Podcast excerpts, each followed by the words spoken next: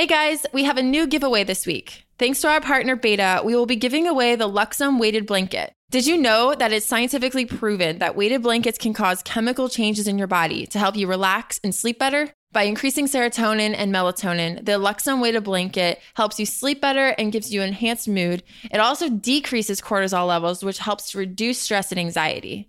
We're giving away five of these weighted blankets this week to our listeners. All you have to do is enter the giveaway at www.mission.org slash giveaway, and we will be giving away five of these to our lucky listeners.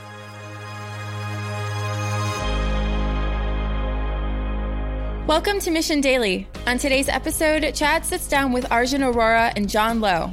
Arjun is founder and advisor at Valence Advisory, where he advises funds, startups, and Fortune 100 companies, including Nike, Expa, the Omidyar Network, and more. Previously, he has served as partner at 500 startups and started and sold his first company, Retargeter, which he bootstrapped and grew to the top 100 companies on Inc.'s fastest growing companies list in 2013. Jon Low is a leadership coach to founders as an advisor at Valence Advisory. He's also an author and speaker who has ghostwritten numerous books, including a New York Times bestseller. On this episode, Chad sits down with Arjun and Jon to discuss their entrepreneurial journey, the culture of Silicon Valley and how it's changing faster than ever, and the ways in which Arjun and Jon are advising founders and changing lives.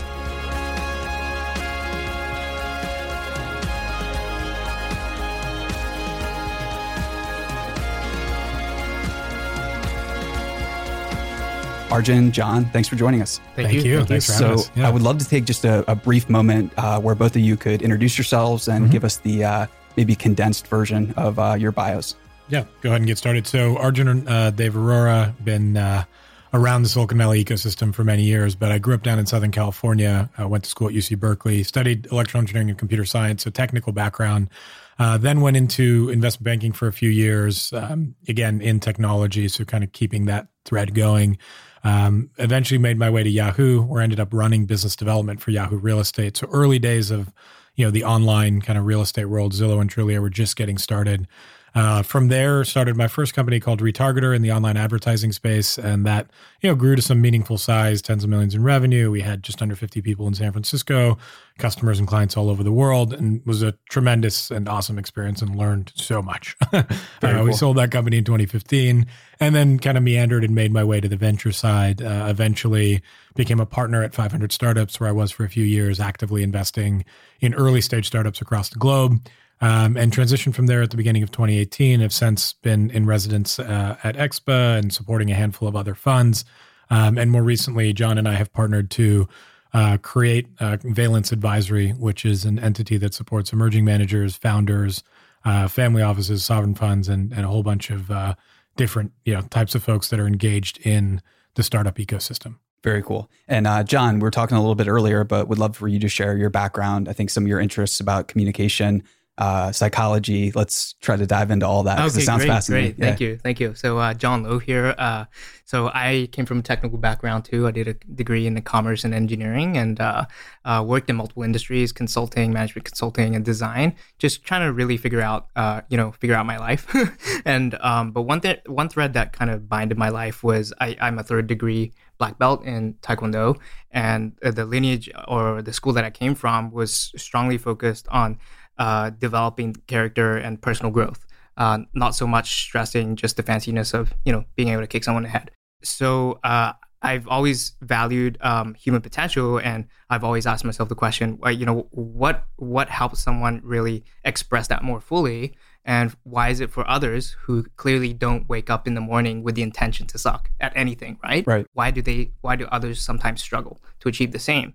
And what I realized is over time, I uh, got in, you know, did a deep dive into how powerful communication is as a tool to change the way we behave and also affect change and influence uh, change in other people's behaviors. And really, uh, in the last decade, I've managed to really codify that.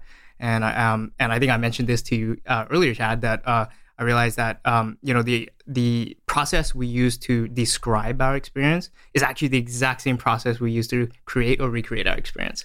And so today, uh, I'm very much focused on leadership coaching.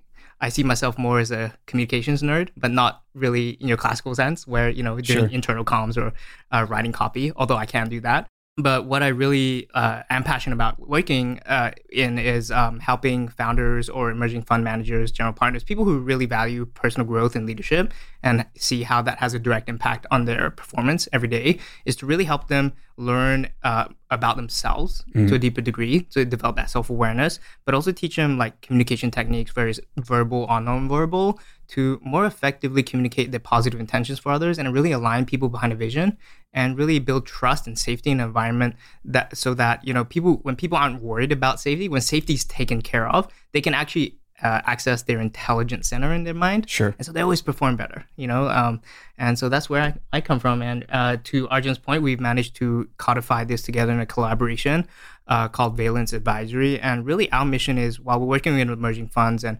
working with family offices and founders, uh, the the meta vision of this is, you know, the, the the good outcome we want is really to strengthen and reinforce trust in the ecosystem between stewards of capital and founder potential. Because I think if you get the capital right, you get the strategy right, you you find the right founders, you can create some amazing things.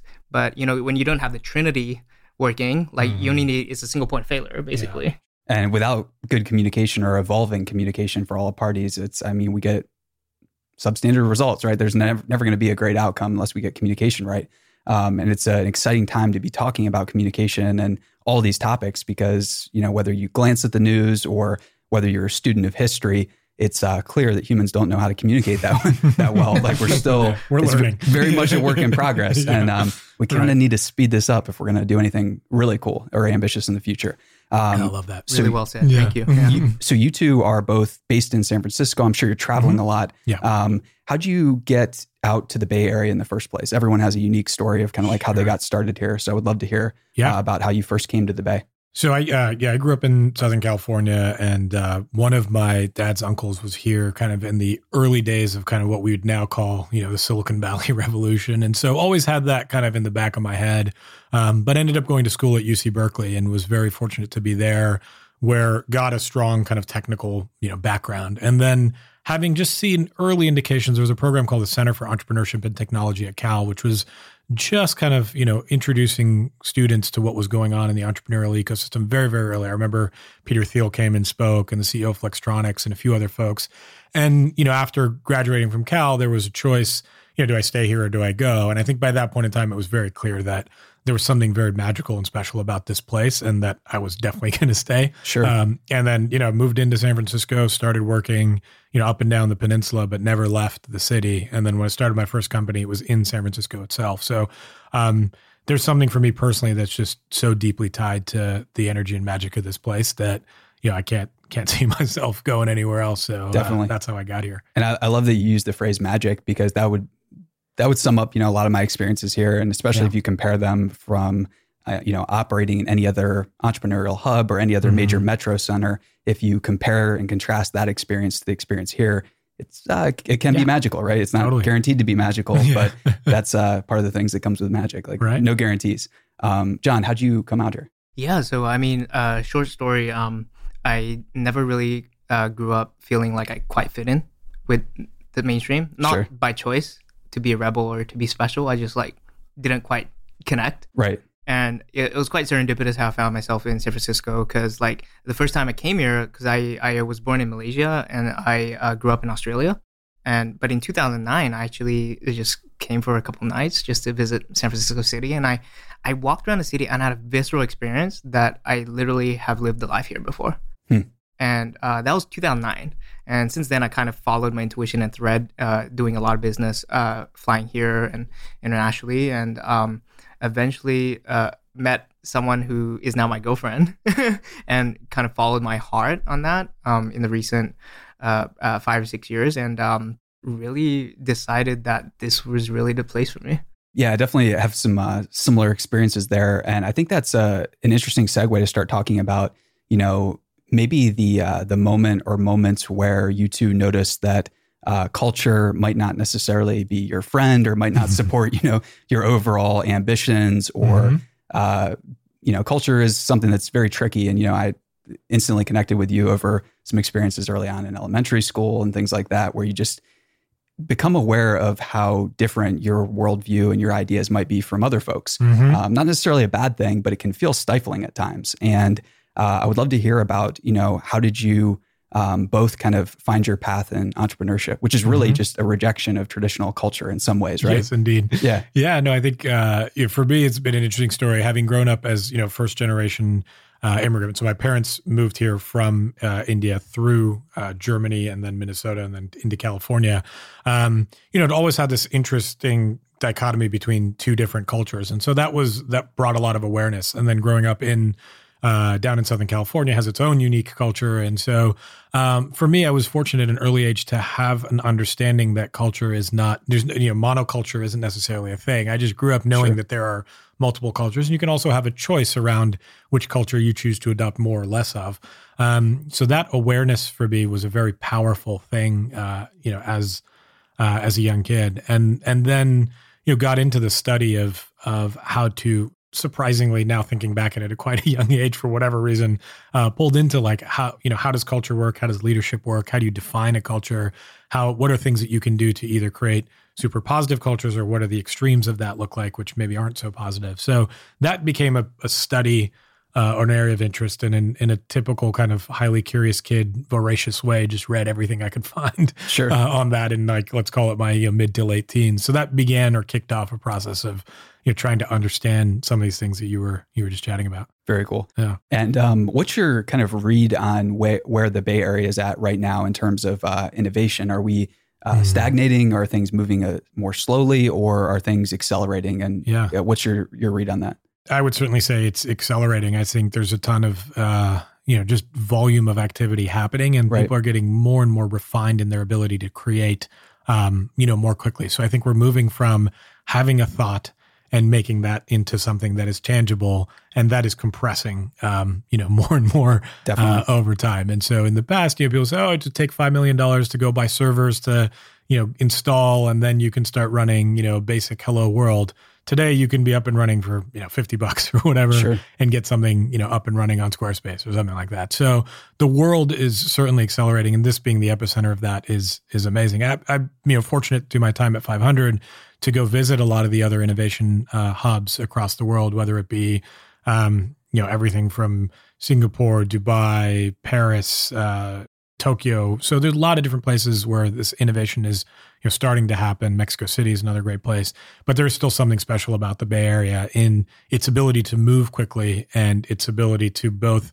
have all of that expertise that exists here, that multiple generations of hyper growth and hyper scale, you know, coupled with a pay it forward culture of like, let's just be helpful, let's help create together, right? Um, which is really at the essence of you know what what attracts me so much this place. So I think those those two things for now are keeping the Bay Area, in my opinion, the the strongest place for for this, and and that is accelerating. So sure, you know, it's here and it's happening faster, which is which is great. Yeah, I think the network effects of the Bay Area are just really hard to argue with. The mm-hmm. concentration of people, and even folks who don't live here full time. There are a number yeah. of folks who just come here so often that it's uh, pretty hard, hard to beat. The uh, cost of living, obviously, yeah. is at the forefront of folks' mind. But um, if you try to, you know, figure out how to buy that same network that you might get outside the valley anywhere else, I don't yeah. see how you would do it. No, so it's yeah, it's uh, very, very, very expensive. And the other challenge is that people won't even open it up unless you're in the ecosystem. They're not going to engage with you. Yeah, because if you're not values aligned, definitely, you know, there's no point. It's no amount of money versus, you know, will will change that for certain people. And yeah. I think that's important. But and, and that brings yeah. up an interesting point too, because I think in in many other locations you'll run into this uh, phenomena where people are just very, very guarded about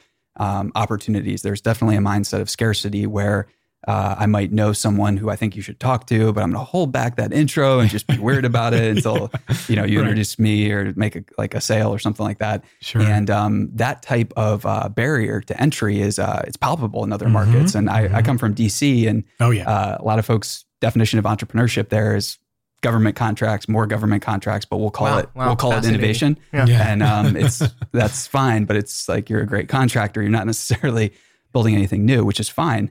Um, and we need different markets like that doing different things. But what's going on out here is just is very very different. So I was hoping to um, maybe share some uh, stories about you know your early days, early companies, mm-hmm. uh, maybe big breaks that either of yeah. you caught.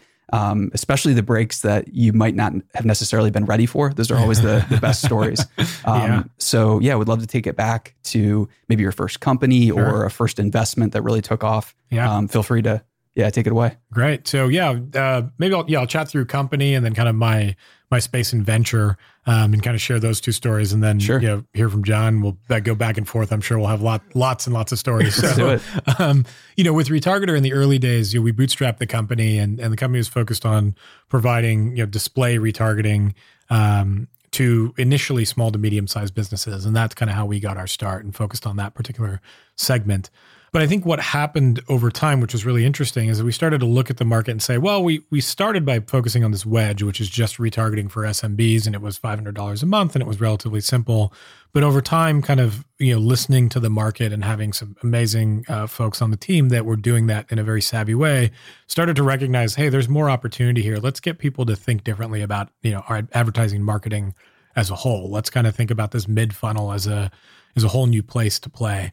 Um, and that started to then you know lead to a lot of rapid innovation. So we started with something that was getting a lot of traction, but then decided let's keep taking that and let's build on that and create you know little kind of micro products or in some case macro products that built off the foundation of that. And that ultimately led to the interest of the advertising agency world, and that's where we got a lot of our big breaks. And I think what we focused on was educating the market and showing them kind of what was possible with this new technology. Right. And that led to some really kind of unique uh, situations where we started working with very large advertising agencies and and being able to uh, you know have you know seven figure six figure contracts um, with these agencies not only to kind of do the core retargeting stuff but also to kind of be their eyes and ears on innovation and in some cases just create stuff um, you know in some ways with them. Right. Um, and so i think the the break there was this understanding that it is incredibly important to be narrowly focused and be absolutely operationally efficient and execute hard, but not to necessarily lose the uh, the the uh, general awareness in the ecosystem.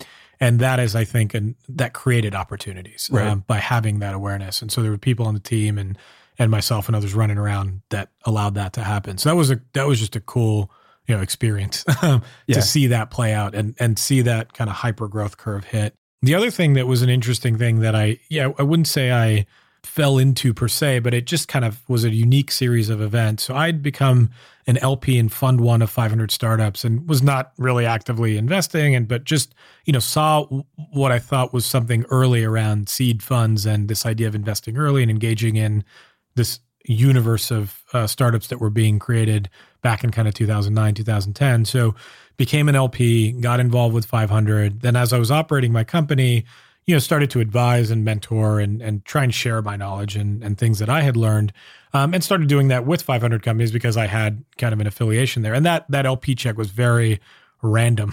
you know, it was not something that was on my map at all ended up talking to somebody. He's like, "Hey, we're starting a fund." I was like, "What's a fund?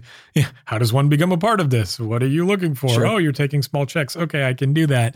Um, and that all kind of worked out. And so that story began in 2009, and eventually, you know, ended up becoming a partner at 500 Startups because I had built those you know relationships over time with the portfolio companies and with the fund and attending LP meetings. So that was a it was a lucky break to be able to write that check and that ultimately led to me being a partner there and then having this incredible experience you know all over the world supporting the global startup innovation ecosystem.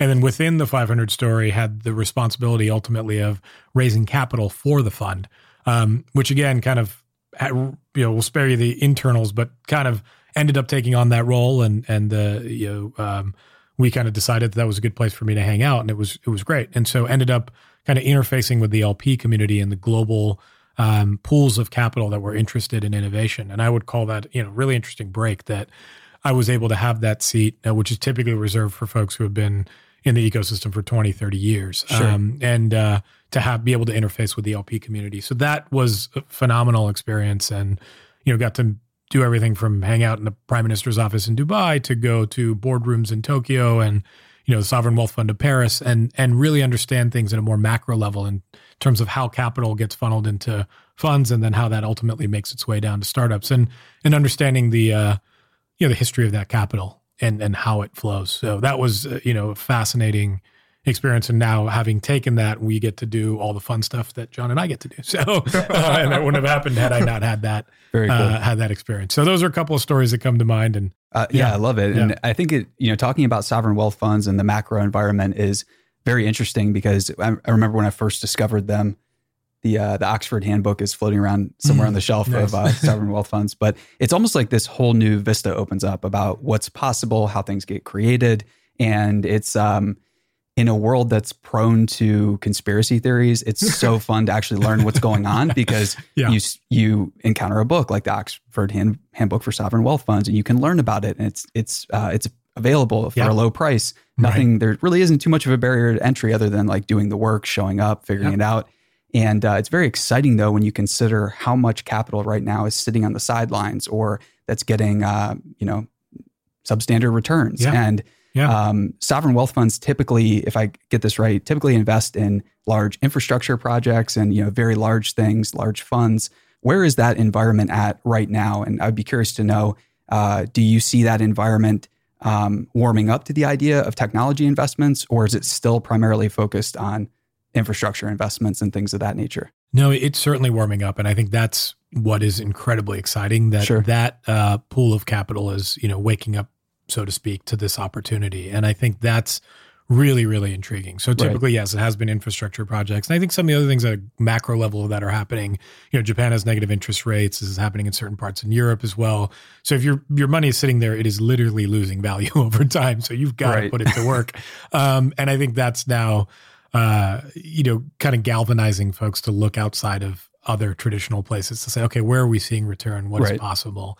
Um, and that I personally think is very exciting to help be a small part of educating, you know, those folks around, hey, how do you how do you play in this ecosystem in the right way? How do you do it in a way that you're working with the right folks, values aligned folks who who also understand how to think long term? Because Right. sovereign wealth funds by definition are very long-term minded entities whereas you know if you look at a startup they might be worried about making payroll next month so how do you translate between those two very different frames Sure. um, you know becomes an important exercise so as sovereign wealth tri- funds and other large pools of capital have to figure that out they'll need you know folks to help make sure that they do that the right way but Definitely. the trend is shifting um, in this direction and they're starting to i've even seen not necessarily sovereign wealth funds but other very large pools of capital look to write direct checks into companies sure. um, as well versus even writing lp checks into funds so it's a very interesting time It, yeah, Yeah, it feels so- it feels that way. Um, definitely. So, Jon, I would be curious to know any uh, stories you can share from either the early days or even something you know recently. Any any type of uh, breakthroughs, whether they're personal or professional.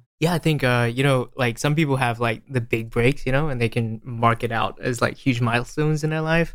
I think for me, it's just been uh, uh, one after another, subtle, and has been bi- building and been generative in my life. Sure. Uh, I think the, I mean, the main thing I probably want to share is that uh, probably when people ask me, you know, uh, what's you know, what's your superhuman skill or your super talent? I think for me, and I haven't really deconstructed it. I've literally always been fortunate enough to to know who to learn from from day one, regardless of what I chose, whether it was martial arts, whether it was you know a subject matter at in college, or whether it was personal development, whether it's communication. And subsequently, that's also meant that uh, they they instilled in me a lot of first principles thinking, Mhm. which I could uh, uh, recontextualize uh, regardless of how the times are changing. And that's one benefit. But the other benefit is that um, I haven't had time to unlearn things. And literally, I've just trusted with mentors in my life, and I can I can name so many. My taekwondo instructor, like, kind of t- teaching me to um, that hey, perhaps like all the things that you aren't happy about in your life, there's one common denominator in those occurrences, and that's the presence of you, and that's empowering, freaky at the same time. Um, and then you know down the track you know managers at work uh, who recognize that hey i could do uh, good stuff Mhm. if i kept going where i was in the company but they would say you know what? You should leave because i think your potential it outlives this context. Mhm. and like initially it's hard to take but they really saw something in me i hadn't recognized myself yet.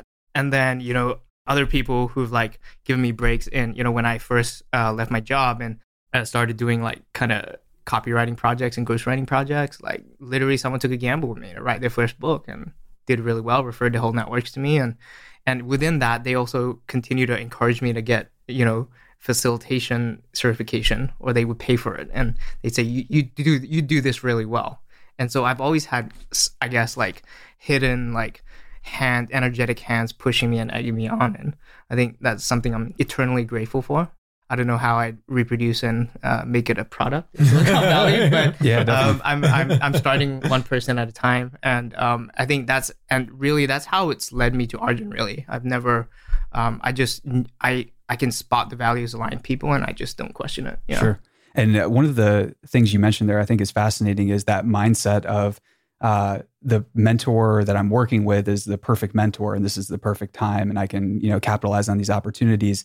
And that's so refreshing to hear because often people forget that uh, maybe the mentor that is right there and the opportunity that's at hand is the the best one. Mm. Like it's the only one that you have there right now, and uh, you might as well treat it that way. You might as well you know put your trust, put in the daily work, um, because there's a lot of conversation online about like finding the mentor, but there isn't a lot about like helping your mentor or uh, you know any anything along those lines. So that type of mindset about you know being coachable and um, being open to you know knowledge that you don't have i do think that there's kind of like a lack of that uh, right right now where people are they might show up they might say that they're willing to learn but actually putting those things in practice or you know taking hard advice and leaving a company not so easy to Yeah. put into practice Right. so yeah let's talk a little bit about you know recent things that you're up to if you can share any details about Mhm. you know what your day to day is like or what, Sure. what you're up to uh, I think that would be fun to kind of like go behind the scenes uh, Mhm. from an emerging holding company Sure. fund and Yeah. uh, let you take it away. Yeah, yeah, great. So yeah, talk through some of the you know entities that we're involved with and some of the things that we're up to. So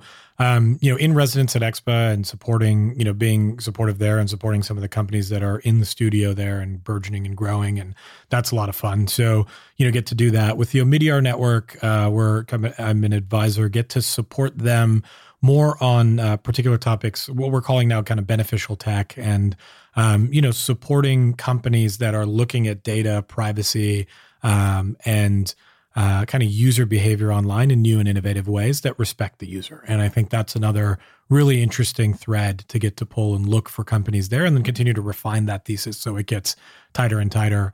Um, with Nike, you know, fortunate to sit on the investment committee for Nike's internal innovation efforts um, called Valiant Labs, and get to you know support them as they uh, create um, new companies inside of Nike.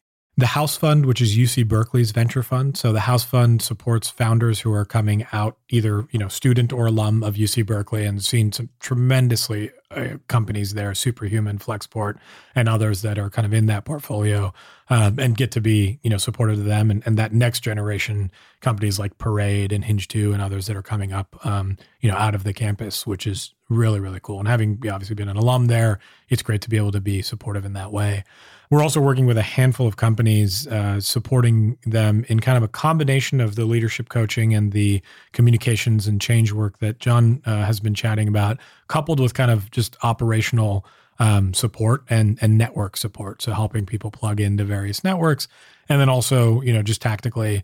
Oh, you need to. I need to get my Salesforce set up, and uh, you know what are the best practice for that, and who should I talk to, and Sure. how do we make sure we're hiring the right salespeople, right? So, so being both highly tactical and tangible about how we're supporting those founders, and then also focusing on those first principle kind of core belief system areas as well. So, really looking for the highest leverage possible for those founders. So, hopefully, you spend time, you know, with us, and then we can help you not only the practical things, but also on the core things that will change, ideally, the direction of the company well into the future. So, that and then with the family offices and the other kind of large pools of capital for them it's more around you know, helping them understand the ecosystem look for opportunities define their own thesis and their own approach so a lot of it is hey we want to play in this global innovation ecosystem but how do we let people know how we want to play um, because if you don't do that well You don't have boundaries. you, don't, have boundaries. Nobody People don't know what you're for you. doing. it's just like oh, I don't know. Do I send them Series F deals? Do they want to look at crypto pre-seed startups? I don't know. But like Sure. helping them kind of really define that and then navigate the ecosystem after they've done that definition work. Um, and a day to day is a ton of context switching. So you know, Jon and I will have a meeting with a you know ten billion dollar entity in one minute, and then switch and chat chat with a pre-seed founder about you know hire their first you know, uh, engineer or something like that. So it's this incredible opportunity to uh, have a lot of different contexts in any given day, which makes it a ton of fun, but also appreciate that that's not for everybody. Yeah, Uh, right, it can be right. pretty intense. An acquired taste. yeah, for- very for much sure. so. So yeah, Jon, what's your day to day? Yeah, so Like, are you still to, uh, practicing Taekwondo or? uh, You know, yeah, uh, at the moment it's just more self practice, but uh, what I've substituted for is compulsive, obsessive compulsive surfing at, uh, you know, whenever I get the chance. And uh, I think that's kind of my meditation. Uh, but um, to, to kind of piggyback off what Arjun's saying, yeah, so I joined Arjun for a lot of calls with uh, emerging fund managers and uh, founders and just offering kind of my kind of value add in the context of uh, what Arjun does tactically and strategically with his networks. Um, but so about 40 to 40 60 percent of my time is taking care of doing that? And we you know we we're gonna we're doing like you know quarterly offsites for some founders and their executive teams to kind of teach them the basic generative skills to really rapidly scale trust alignment and uh, better communication amongst uh, key stakeholders. Uh, but the other 50% time which i'm super excited about which i love doing internally with arjun is really looking at our mission which is how do we strengthen the trust and connectivity between values aligned stewards of capital and values aligned founders? And actually looking at our network infrastructure um, using tech a bit you know affinity.co uh, which is a relationships intelligence system you can plug yeah we can plug them Yeah, Yeah, yeah. and, definitely. uh, We use it and, all uh, yeah, yeah. Plug- I yeah, hope they're plug away. listening. I hope they're listening. The um, and actually, uh, two things. Uh, what one of the things I'm good at is kind of taking uh, um, snippets of people's uh, communication patterns and reverse engineering what their likely strengths and tendencies are like, and doing some people diligence on that. And then together, Arjun and I have a frequent cadence where instead of just letting uh, networks grow organically, which is beautiful, and I think that's one of the greatest ways they do grow, and rather than just taking like passive response to inbound request connections, right, or people who are asking us for help, is looking at this uh, relationship data, right, and actually uh, asking ourselves, hey, how can we actively and thoughtfully stimulate potentially net positive connections? Because I think if uh, to your effect with network effects, one of the things that uh, makes a network really powerful is not just the size but the density, right? With the cross linking, which is funny because that kind of maps over the brain, right? And the other part of that internal town that I spend on is okay, great. Part of adding value to them is um, producing like long form thoughtful content that could be useful to our stakeholders. For example, uh, I think you read the recent one that uh, Arjun uh, I helped kind of codify by like pulling out of Arjun's brain. yeah, Ian, Um, Ian sent sent it over to me. It was great. which was about like yeah. fundraising, right? Yeah, Uh, sure. Let's uh, let's give early stage or first time founders um, uh, like a pathway they can um, execute on. You know, give them some context that they otherwise would have to learn the hard way, Mm-hmm. right? Because they're so action oriented. If you just give them the right thing, to, uh, if you just give them roadmap, they'll learn. They might, and good founders will do it sloppily, but it'll be effective. You know, and they'll learn from it. You know, it doesn't have to be perfect first time. And then one of the, posts that's kind of literally just codified today, um, uh, is due for just a final review by Arjun, is uh, what are the must-haves and must-dos of first-time emerging managers? Let's map out that roadway for. Uh, let's map out that path for them so they know what they're getting into, right? And uh, you know how to clarify your vision, how to clarify your thesis, and how to uh, re- reinforce your thesis with your personal narrative as well, right? Sure. um, and and really like I debunking, I suppose, the myths Yeah. And the romance about getting Yeah, involved. Everyone in venture. wants to be a VC right now. yeah, because I don't think life is Yeah. predicated on hard work, but certain pathways do require a lot of grunt work. There's no Right. denying that Mm-hmm. startup founders will be at the borderline of uh, exhaustion Mm-hmm. and burnout, right?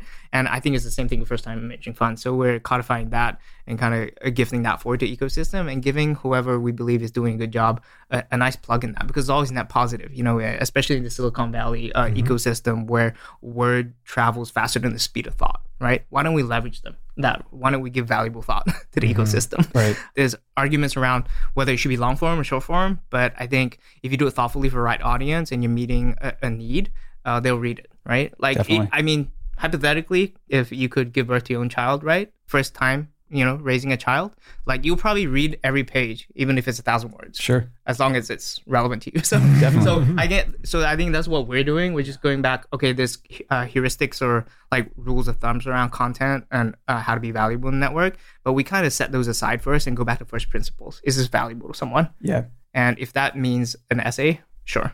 If Yeah. that means a tweet, Sure. Yeah. yeah, because if you get the value part right, uh, the length, there's a lot of new data about podcasts that shows after the three hour mark, uh, retention actually can increase uh, depending on what the show is. But there's no surprise though that at the core it's all about the value Right. and it's got and, and to your point, yeah. for example, the podcast you did with Camille Ricketts, right? Yeah. I found that intriguing. I listened the whole time. I, in fact, I didn't do one of the activities I thought I'd do that day because I got super pulled into it. awesome. Thank you. Yeah. So, so uh, I think that that relevance and value add is just amazing. And I think if it comes from someone you trust, Yes. it's even more important. So important. Yeah. yeah. And yeah. uh, I think topics like that and folks like that who have just such a stellar track record in uh, Camille's case and you know many of our other guests, um, it's exciting to profile them and get them to share their stories because often these stories or this wisdom is something they're thinking about putting into a book down the Right. road or something like that. Uh, so for a lot of this, it's um, happening at the speed of business, where they're practitioners on the front line, like you two, who are doing work every day. They get to take a break and share all of that right away. Um, and and that type of uh, information isn't always priced into the market because oftentimes we can take for granted uh, that you know what we learn today might be applicable to a million founders, right? It's just a matter of putting it into the media and then getting it out out there. Yeah.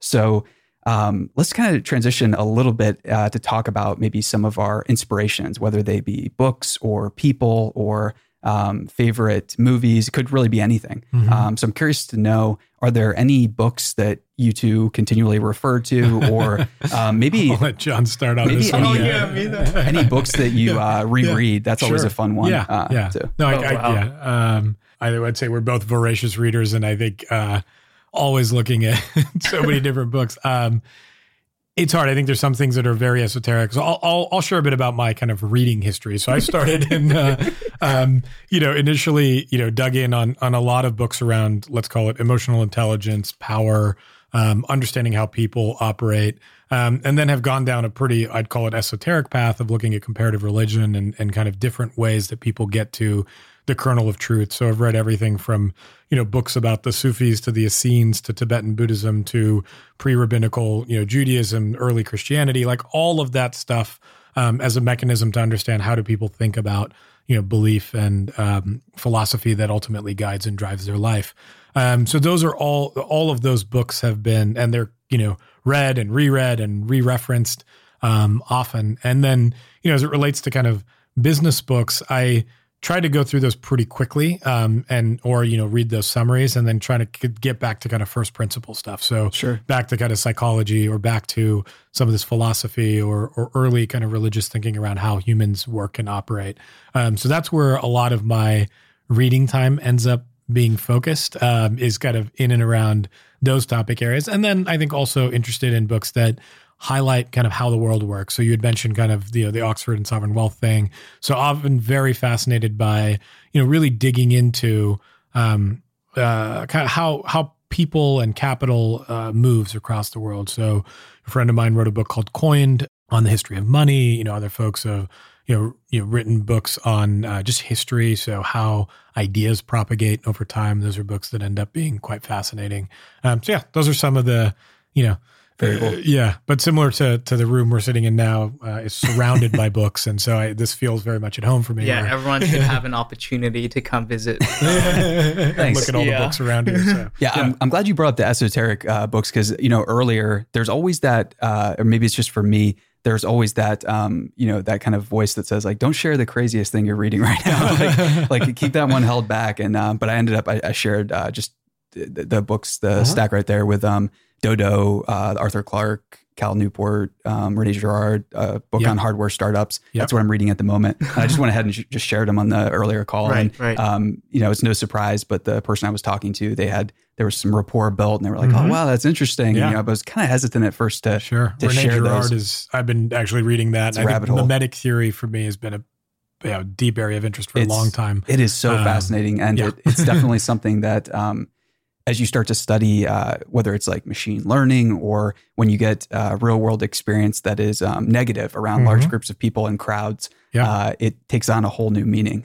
um, totally. But especially around negative crowds, uh, there's, I, I mean, I get chills thinking about it. But I was in the military, Hmm. um, and there were just different points in times where, um, whether it was in like Iraq, Egypt, or doing security for Obama's first inauguration, uh, a, a crowd can turn bad instantly, uh, very very fast. Fascinating. Yeah, Fascinating. and uh, Wow. if if you want to dive into that more, Rene Girard um, takes that theory and, and runs with it Mhm. uh, Mhm. to the uh, to its conclusions. But right. um, uh, Scapegoating is yes. the, the, for those of you who are interested, that's the shortcut where it goes. But yeah, definitely. And uh, Yeah. so, Jon, yeah, we'd love to hear yeah, some before. I, I just want to add, there was a book Yeah, that came across me years back. I never picked it up, but it was a really interesting concept. It was it was called Weapons of Mass Migration and how uh, like the maneuvering of uh, mass populations have been used as a weapon in geopolitical environments, and I thought that was really fascinating. It's, a, it's been a standard Yeah. tool in many nation states, Yeah, so- unfortunately. yeah. yeah, um, uh, which is kind of grim, I guess. It but is, you know, yeah. no denying the reality.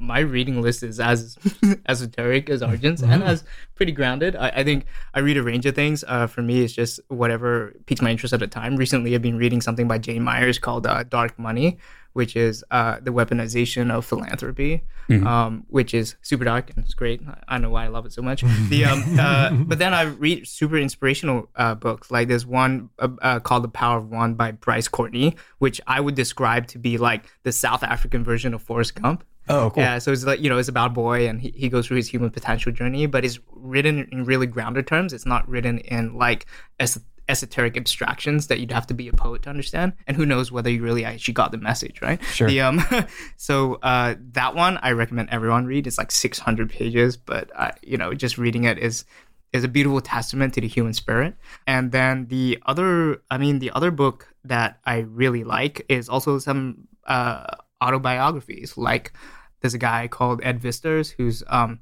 who who summited all the mm, 8,000 meter plus or 20,000 feet plus uh, mountains in the world, and he's from Seattle, and he's he he did it with unassisted oxygen Wow. and he's got all his limbs intact last time I checked. Uh, but uh, he he's got great stuff talking about his relationship with nature. How he says, you know, the uh, this journey to summit is optional, journey back is ne- uh, mandatory. And he also says that he has this relationship with mountains where he says they decide if you go up and just listen to the signal. And he's done some amazing things. So he's one of my inspirations. Um, there's also, uh, you know, obviously I, I forgot her name fully. She's uh, swimming to Antarctica. Have you have you read that? It's a, a lady who's like I haven't. I'm already shivering, but yeah, that sounds, you gotta read that. Yeah, you gotta read that. Not for Uh, the faint of heart. I just read that all in one sitting. It was just a beautiful journey of how you know she's literally like has this way of like maintaining a core temperature and swimming in Arctic environments and like like swimming against currents where like when the tide changes, there's a whirlpool that will literally suck boats in, Right. And she's trying to get to the other side within those windows. It's just absolutely amazing. That's and awesome. probably more on the esoteric end, there's a great book I think everyone should read if they can tolerate it. It's called uh, Seth Speaks, uh, The Eternal Validity of the Soul. And I don't, to this day, I don't fully understand it, but it's just interesting because the syntax and structure of the language used to communicate that, to, to read it and try and interpret it requires a, a changing of the internal brain processes. And so that's giving me some weird dreams. I don't like, Yeah. yeah. So I, I love books that challenge you and uh, make it clear that you know if you've just got the superficial message from the book, there's there's way more to be discovered. Right. So th- those are a lot of fun. And um, there's a great book uh, called "Persecution and the Art of Writing" or something along those lines by Leo Strauss, which is uh, always a good reminder that many of the uh, most important truths throughout time have had to been uh, you know hidden in fiction or they've been hidden yes. in uh, dialogue and things of that nature to so the author can avoid scapegoating in their lifetime yeah, is- yeah, yeah. basically. Right. And um, that I, I like that too because it um, helps us see books and authors with fresh eyes. Where you know you never know what somebody is uh, hesitant to share, what they've tried to hide, or what they've what they're really trying to convey. So that challenge to you know think more deeply or uh, encounter a book and then reread it is. Um, I I think that's always a it's, it's a great reminder that there's yeah, it, yeah. it, Wow. the sea gets deeper as you go and it gets, Right. gets really deep. Right, and, yeah. and also like I, I find like regardless of oh, what people might say about what you read like you like you're always going to be your harshest critic What about uh, different formats of media? And are you Mm. too into movies, podcasts, uh, video games? movies. What's uh, Yeah. all of the above? Yeah, all I, I, the more kind of yeah, for me personally, it's movies, it's you know television, uh, in like you know interesting series where they capture like documentary series, things like that. Sure. Um, podcasts certainly, um, and uh, I've been intrigued by this new concept of kind of video plus podcast and kind of having that optionality where you can look at the person's face as they're having the conversation, but don't sure. need, you know, don't have to do that. Um, so you can have more context if necessary, or you can be driving in your car and listen to it safely. Um, you know, so that, that, Joe Rogan and others obviously do that. Um, so I think that's been an interesting uh, new form of media. And then, you know, uh, Twitter is something that I'm on all the time. I love the ability to kind of quickly snack on, um, you know, content that can be pretty heavy or or pretty light. Sure. yeah. And it, it's a very you know powerful medium for me. So um, yeah, very short form videos also interesting on Instagram. I think people have done some interesting things with 15 second video clips um, to convey ideas, messages, feelings. Um, so lots. Uh, I'm cool. fascinated by how ideas get into people's uh, heads through whatever mechanism of their five senses. sure. Uh, any favorite series or movies that um, you've checked out recently? Oh yeah, if you can tolerate it, watch HBO Succession. Yeah, okay. we've been talking about that yeah, recently. We've been talking yeah. about that. I mean, That's a good one. Uh, loosely based on the Murdochs, or what was the inspiration? That's like an, an, like amalgamation yeah. of like every yeah, big media family empire. I can neither confirm or disconfirm. no, but the uh, uh, like I think that that's like uh, it for some reason it, it does a great job of portraying uh, people that I'd never want to hang out with. but but, but it, it, gives a great insight into a, a, certain context and style of operation in the corporate sector. I think we've all had reference experiences yeah, for that, that sort of approach, and yeah. to see it like come out so well, eh, so well done, and so nuanced, right, is just a breath of fresh air, right? And it's super engaging as yeah, well because yeah. you can see how that plays out. Right. Um, you can see those archetypes, yeah. you know, in other places in life, and it gives a good frame of reference to say, "Oh, that's an interesting archetype." Yeah, uh, I've seen that story before. Yeah. I think generally speaking, on that note, I like films that portray uh, that leave a question mark as to whether you can judge a human to be good or bad. Because the thing is, you know, when you look at human beings, right, in one context, you might say, gosh, they're doing such a brilliant job. In another context, if you judge them on their behavior, you might think, oh, dude, you suck, right? But the truth is, like, you can't actually draw a solid conclusion. We're complex beings, you know, we're neither good or bad. We just happen to be here trying to do the best we can, right? And so I think one of those things that I love is where you have the clear distinction that uh, who we uh, who we are inherently uh, it, it, should be separated from uh, our behavior. You mm. know, like uh, just because a behavior is destructive, it doesn't necessarily mean your being is. And I think that's super inspirational for me. The other thing I love watching, and sometimes Amazon Prime gets it right. They give me something that I actually want to watch. Yeah. I hope Amazon's listening to this. they do something about it. The um, but uh, a documentary uh, called "The Life of Hummingbirds" by David Attenborough hummingbirds are elite freaking athletes, man. Sure, they yeah. are amazing. yeah, because they live this beautiful like to to to fly the way they do. They have to expend so much energy, but they have to expend that much energy to be able to access the nectar they need to sustain it. So they have to do all these complex computations and balance that. And while they're doing it, their heart beats at like I don't know, like 400 BPM or something. Like it's crazy. Sure. And so then they have to spend the entire evening. Um, like settling the heartbeat, and they literally go into hibernation every night until the sun rises. That's cool. I, I definitely want to check that out. Yeah, you that's, should check it out. It's only an hour. Yeah. It's, it's, super inspirational, and the uh, uh, like slow mo photography is just brilliant. It's super st- stimulating. And David Attenborough, you know, English accent, super therapeutic narration. like, you feel calm I mean, like, it's, it. it's a great way to de stress after a busy day. You know. yeah, definitely. English accents are hard to beat. Uh, so, yeah. So. I, think um, you know more broadly as uh, we're thinking about like the future of technology and uh, innovation and maybe um, more efficiently allocating capital yeah. around the world. Mm-hmm. Uh, I'd be curious to know, um, you know, are you excited about the future of the Bay Area? What mm-hmm. do you mm-hmm. what do you see for the future yeah. of the Bay Area? What do you see for the future of America or any sure. Uh, maybe any nation state um, yeah, what's your take on everything? Yeah, I love the question. Um, so I think for the Bay Area, I think as as we get more reps of building these sort of companies and start to get you know wiser about what our responsibility is um, in building these companies that now we're clear have global impact and scale. Um, i think it's going to be more important to continue to be more you know value centered in our approach and be very foundational about you know the ethical approach that we're taking and the you know the values driven approach that we're taking in starting these companies.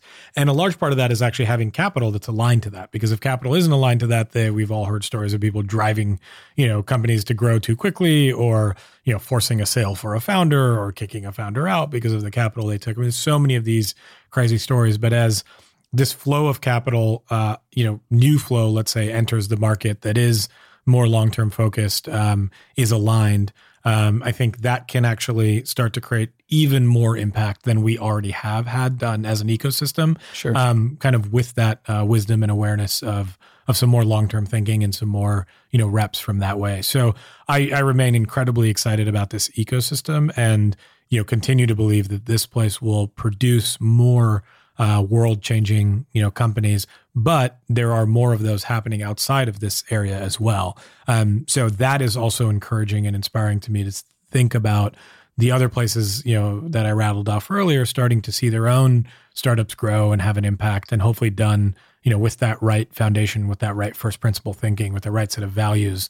Um, so to speak you know specifically about the bay area and the united states and i think the bay area as as, as a reflection of that in particular as it relates to innovation i'm incredibly excited and i'm starting to see early indications of that happening on a global scale as well um, which if we have some responsibility here as leading kind of the thought around that um, we have to take that very seriously um, because it, you know, people are copying, oh, this is Silicon Valley startup stuff, and they're adapting it. Sure. The ones who are doing it well are adapting it to their own geographies. But a lot of folks are looking to, you know, what we're doing here. And so not to, you know, use the cliche quote, but I'll say it is like with great power comes great responsibility. Definitely. And we have to be, you know, cognizant of that. So um, I, I remain optimistic. I remain very excited about, you know, this region, how the rest of the ecosystem plays out, how some of these older industries, some of the more highly extractive approaches to things, you know, play out in the future, I, I don't know. Those will certainly shift and and change. And so, you know, we have to be wary of what the ramifications of those might be as those industries start to change and and shift and uh, adapt. Um, but for the world that we live in, um, or they, you know, that Jon and I spend a lot of time in, I'm very, very excited, and I think have that responsibility to to do something positive about it. Definitely. And we talked about mimetic theory earlier, but just imagine, uh, you know, hypothetically, if individuals learn by copying and many of other individuals' behavior is just unconscious imitation, mm-hmm. it's really important for us if yeah. we're, because the Bay Area is, uh, the second you travel outside, people want to know like what's Silicon Valley doing, mm-hmm. what are mm-hmm. people thinking, what's so and so investing right. investing in, yeah. and um, people are copying it very directly in a, mm-hmm. in a, lot of other markets. So it's important for us to uh, kind of set other markets up for success where it's not a scenario where everybody's copying the meme in the wrong way. And right. it's like, you, you just don't, right. you don't want right. that. Um, and obviously over time that'll evolve and hopefully become more unique. And as they, you know, different markets play to their geography and, and, and, natural yeah. resources and things like that. Um, but we tend to copy each other, so we always have yeah. to be aware of yeah. Yeah, you know, I want to challenge that a bit. I think sure. I think you know, uh, definitely uh, leadership by example is great because that's what people copy. And and the thing is, like, whether how someone copies it and how they distort it, like, we're not responsible for really because we can't yeah. control that. Mm-hmm. But I think what we can do is focus on this. And I think the the meta message you have there um, is that you know, like uh, maybe always be pushing the fold to improve or to find new distinctions or new ways of doing things. Sure. Because if you find it useful and it's proven and you kind of break that barrier, to be the first person to break that barrier, right? Other people will follow. They right. might not do it perfectly, but you've actually extended the choices they have on uh, in their reality. So Definitely, think, yeah, I, blazing the new trail. Yeah, is, make that yeah. clear distinction. Yeah, because I think I think the thing is like now that like if you take too much responsibility for uh, the things that are going wrong in the world, right? Like you won't sleep. Like you'll never do anything. yeah, it's a team effort. You know, yeah. it never falls down to one person. We're just like one human race doing the best we can. You know, and and yeah. it's. I mean, you, you think about trying to align ten stakeholders and how much effort that takes, right? There's like over eight billion people in the world trying to align the value systems of 8 billion people you know yeah and i think it's just it's just a big will to turn and i think humanity's doing a good job i'm i'm very optimistic um I, I have no idea where I was going with that. No, actually, that is an important I do, distinction. I do, I do, I do, I do, I do. Uh, I think one of the things I'm seeing in the Bay Area, I think, uh, is a door to uh, great opportunities mm-hmm. in terms of leading, uh, leading not just in the region but setting a benchmark for the rest of the world. Is I'm seeing great funds like True Ventures, right? The True Ventures team. Uh, actively um, talk about the value of empathy mm-hmm. and uh, emotional intelligence and actually like building it into the DNA of the thesis and uh, and I'm seeing a lot of funds like you know your foundry groups, your Brad Felds, and talking about the value of um, taking care of mental health, whether mm-hmm. you're emerging fund or whether you're a founder, right? So I think there's this like there's this whole uh, consciousness is coming into this value of that. Number one, emotions aren't a threat; mm-hmm. they're not a dangerous thing. It's actually a good thing to have emotions, and yeah, right, right. Yeah. Um, and it's not, you know, and, and, you know, some people who are resistant to it might call it touchy feely, but really, it's actually it is touchy feely. Sure, it's being touchy feeling with your humanity. It's what makes us human, and I think Number two that I'm seeing is that you know there's an increasing stress uh, amongst what uh, when venture uh, when venture funds vet their founders, they're looking for cues for self awareness, right? I think there's an opportunity to go deeper. So I always ask like, what specifically about yourself would you like to be aware of? Let's break that down. Because if you just say, hey, you should just build your self awareness, no one knows what that means. Right. So I think some dialogue needs to happen around what self awareness is. Because every time we, I, is it that is self awareness like how you behave well or not so well in a specific context, right? And then bringing awareness to that and kind of building from there. Because that process of actually chunking down what self awareness means can start to be generalized across multiple facets of your life. But if you just chuck like self awareness out, people are like, oh, what's that mean? Like, oh yeah, look, like I look in the mirror all day and just notice when my eyebrows flick. Like, I mean, yeah, yeah right. Like we don't know what that actually means. So I'm curious to find out what self awareness means for different people in the ecosystem and uh, how to codify a kind of uh, um, a deeper path to explore that and not to be obsessive compulsive about it because you could spin your circles all day trying to figure out who you are and the other direction that i think uh, is happening uh, globally and i think is just going to accelerate is uh, this field of meta learning right because information is so ubiquitous these mm-hmm. days across uh, yeah. almost mm-hmm. all demographics right so it's not that we need to know how to l- like memorize stuff better because it's all accessible. We just need to know how to access it. But the other thing is, how do you filter what's useful and not? Right? Mm-hmm. I think that's where meta learning can come in. When if people learn how they learn, they can learn anything they want. I think this comes back. This kind of circles back around to self awareness, right? Sure. How do you start bringing uh, acute awareness into your learning style without judgment, without uh, expecting you to be something you're not, right? And right. maybe you can one day, right? If that's so what you want, right? Anyone can learn anything, but kind of working with your natural talents to develop passive least resistance, mm-hmm. the proper expression, because you can replicate that in your not so strong areas later. I think that's what uh, the uh, you know the polymaths of uh, mm-hmm. the Renaissance did well, right? They started mastering one craft and they uh, reproduced that uh, that capability uh, cross discipline, and they did it sure. without Wi-Fi, mm-hmm. candlelight, mm-hmm. like same amount of time we had these days. Yeah, and probably. Definitely. I mean, I, I guess they had organic food by nature, right? Like, they, you know, they, I, yeah, okay, they had a plus on us. You know, organic wine, organic food. Yeah, like, good to go. okay, I get it, but yeah. So yeah, this has been an awesome conversation. Uh, we're a- approaching a hard stop here. I was hoping that um, each of you could kind of leave our listeners with uh, one final thought or a call to action, whether it's a challenge or uh, whether it's something that you reflect on from time to time. Um, yeah, I would love to hear your thoughts. Yeah. Um, I think, you know, for me, it's really about the ability to continue to learn, to continue to learn about yourself, um, and to be curious, uh, is what I would say. Uh, I second that. I copy him. yeah. yeah. I love it. For everyone listening, thanks so much. And uh, a lot of the stuff that we mentioned, you can find in the show notes. We'll be sure to link up as much as possible. And for everyone listening, we'll see you next time. Mission Daily and all of our podcasts are created with love by our team at mission.org. We own and operate a network of podcasts and a brand and story studio designed to accelerate learning. Our clients include companies like Salesforce, they're a customer times five, Twilio, and Katerra, who work with us because we produce results. To learn more and get our case studies, check out mission.org slash studios. If you're tired of media and news that promotes fear, uncertainty, and doubt, and if you want an antidote to all that chaos, you're at the right place. Subscribe here and to our daily newsletter at mission.org. Each morning, you'll get a newsletter that will help you start your morning and your day off right.